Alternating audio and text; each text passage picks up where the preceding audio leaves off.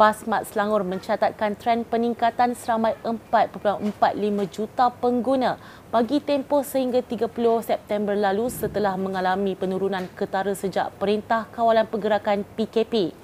Esko Pengangkutan Awam Enzehan berkata tren penggunaan bas Mak Selangor di semua pihak berkuasa tempatan PBT mengalami penurunan sebanyak 50.07% atau 78 juta berbanding sebelum PKP iaitu seramai 15.61 juta pengguna.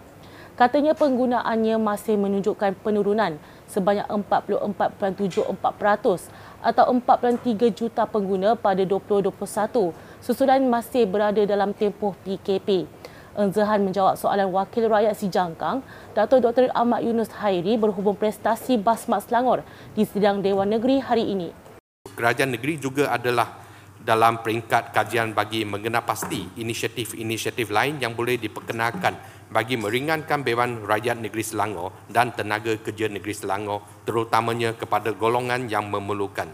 Perkara ini memerlukan penelitian dan analisa yang terperinci memandangkan yang melibatkan peruntukan kewangan negeri Selangor. Jangkitan COVID-19 di Selangor setakat ini adalah terkawal kata Esko Kesihatan Awam Dr. Siti Mariah Mahmud. Katanya antara faktor yang menyumbang kepada situasi itu adalah kadar vaksinasi termasuk dos penggalak yang tinggi iaitu 90%. Dr. Siti Mariah berkata kes yang direkodkan adalah sekitar 1,000 hingga 2,000 kes sehari bermula minggu epid 35 hingga minggu epid 46.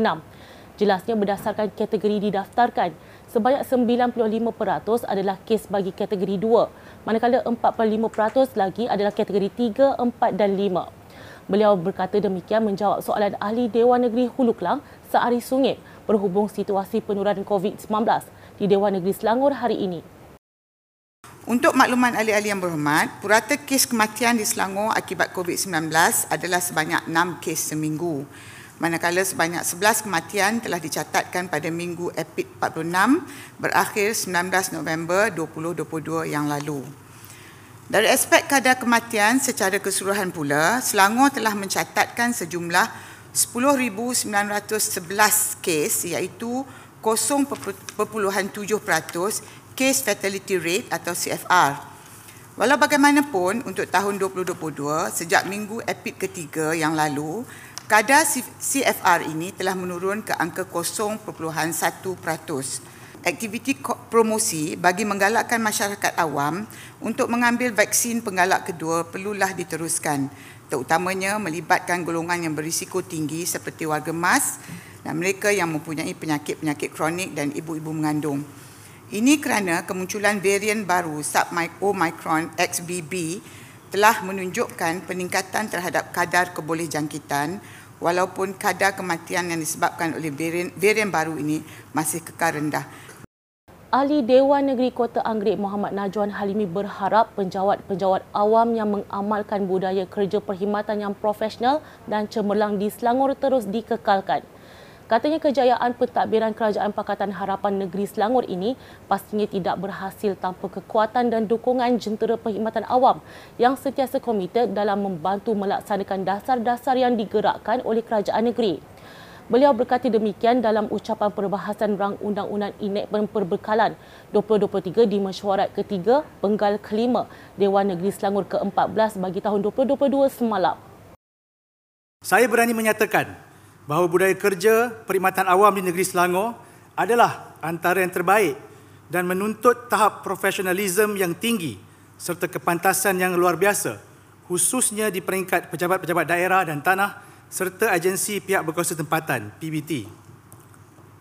Budaya kerja sebegini telah dipupuk lantaran cabaran hebat yang perlu didepani oleh para penjawat awam di Selangor yang mana setiap tugasan mereka melibatkan banyak pemegang taruh dan menyentuh pelbagai kepentingan awam.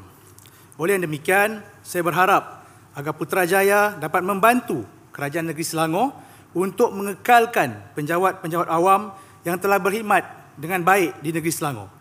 Seandainya wujud keperluan untuk penempatan baru atas sebab kenaikan grade, maka letakkanlah mereka di kedudukan yang lebih baik dengan peluang untuk mengembangkan potensi mereka. Majlis Bandaraya Subang Jaya MBSJ mengambil langkah proaktif mewujudkan galeri alam sekitar dan kitar semula sebagai pusat informasi berkenaan pengasingan sisa, aktiviti alam sekitar serta kitar semula. Menerusi satu kenyataan penubuhan galeri ini sebagai usaha meningkatkan kesedaran terhadap aktiviti kitar semula dan kompos bagi komuniti terutamanya warga Subang Jaya. Galeri yang berkonsepkan Learn, Play and Fun turut menampilkan pelbagai aktiviti antaranya pameran alam sekitar, kuis, eco bricks, upcycling dan pelbagai lagi. Penubuhan galeri ini atas usaha sama MBSJ, Syarikat Tetra Pak Malaysia dan Pertubuhan Kebajikan Masyarakat melalui kitar semula CRC Box yang telah dirasmikan oleh Datuk Bandar MBSJ, Datuk Johari Anwar semalam. Bagi merancakkan lagi industri pelancongan, kerajaan negeri melalui Tourism Selangor menyediakan perkhidmatan bas pelancongan Hope On Hope Off. Esko Pelancongan Hi Loi Sen berkata, perkhidmatan bas pelancongan Hope On Hope Off untuk fasa pertama membabitkan dua laluan dalam daerah Sepang, iaitu laluan satu di Cyberjaya pada setiap Ahad, manakala laluan dua di Sungai Pelik setiap Sabtu. Katanya selain daripada pelancongan domestik, usaha ini juga memberi pilihan kepada pelancong antarabangsa yang mempunyai tempoh transit yang lama di KLIA dan KLIA 2 untuk melancong di kawasan sekitar sebelum meneruskan penerbangan. Semalam, majlis menandatangani memorandum persefahaman MOU antara Tourism Selangor dan syarikat LNH Tour and Transport Seri Berhad diadakan di bangunan Annex Dewan Negeri Selangor. So ini merupakan perjumpaan yang pertama kita adakan. So kalau kita dapat sambutan yang bagus, kita akan perkenalkan di tempat lain, terutama di Kelang dan juga Petaling Jaya. Ya. Buat masa ini ada satu bas. Satu bas. So kita dah dapat kelulusan dah semua dah daripada uh, JPJ, apa semua kan? Uh, semua dan um, dia akan memula servis ni pada bulan Januari 2023 untuk laluan satu Cyberjaya uh, ia bermula di sama-sama hotel di KIA so melalui gateway KIA 2 Sepang International Circuit uh, Misu Misu Outlet Park Xiamen University dan uh, Tamarin Square di Cyberjaya Taman Tasik Cyberjaya The Arts by Farm Fresh Got to Go Farm Mais dan juga terminal IOI City Mall. So untuk layanan yang kedua yang merupakan Sungai Pelik. Eh? So juga start di sama-sama hotel Gateway KOA 2, Sepang International Circuit, uh, HR Dragon Food Farm, Pekan Sungai Pelik, uh, Bang Huris Homestay, uh, Jetty Sirik Biru dan juga Awani Sepang Gold Coast. Pembangunan lama Taman Sentosa yang mengandungi lebih 20 taman perumahan di Sentosa Kelang perlu dinaik taraf sebagai sebuah bandar bagi memastikan ianya seimbang dengan kawasan pembangunan berhampiran seperti Bandar Botanik dan Bandar Bukit Tinggi. Ahli Dewan Negeri Sentosa Dr. Gunaras George berharap kerajaan negeri dapat memberi perhatian atas cadangan tersebut sekaligus memberi nafas baharu kepada penempatan yang mempunyai kepadatan penduduk yang tinggi tersebut. Selain itu, perkhidmatan dan pengurusan pihak berkuasa tempatan BBT dijangka akan dapat dipertingkatkan selaras dengan perkembangan pembangunan semasa. Beliau membangkitkan perkara tersebut dalam ucapannya di sidang Dewan Negeri semalam. Taman Sentosa adalah sebuah kawasan lama yang telah berusia berpuluhan tahun yang banyak dimajukan melalui pocket development yang terdapat lebih daripada 20 taman dalam Taman Sentosa. Oleh itu, perkara ini berbeza daripada bandar botanik dan uh, bandar bukit tinggi, satu dan yang mendapat uh, mendapat tera, uh, taraf bandar.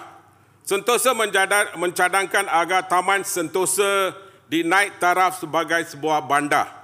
Perkara ini akan memberi satu nafas baru kepada warga Sentosa di samping perkhidmatan PBT yang boleh dipertingkatkan. Secara langsung, Bandar Sentosa akan menjadi satu hub tempat tinggal yang lebih kondusif dan lestari. Ini adalah satu permintaan memandangkan di seluruh kawasan Taman Sentosa adalah satu kawasan perumahan yang besar. Di, di kawasan sekelilingnya ada Bandar Putri, Bandar Putra, Bandar Bukit Tinggi, Bandar Botanik dan di satu kawasan Dun Sentosa ada satu taman dan di dalam itu ada 20 taman, ada masalah alamat dan sebagainya. Sekian semasa hari ini terus ikuti platform digital kami dengan carian media Selangor di YouTube dan Facebook Selangor kini. Berjumpa lagi.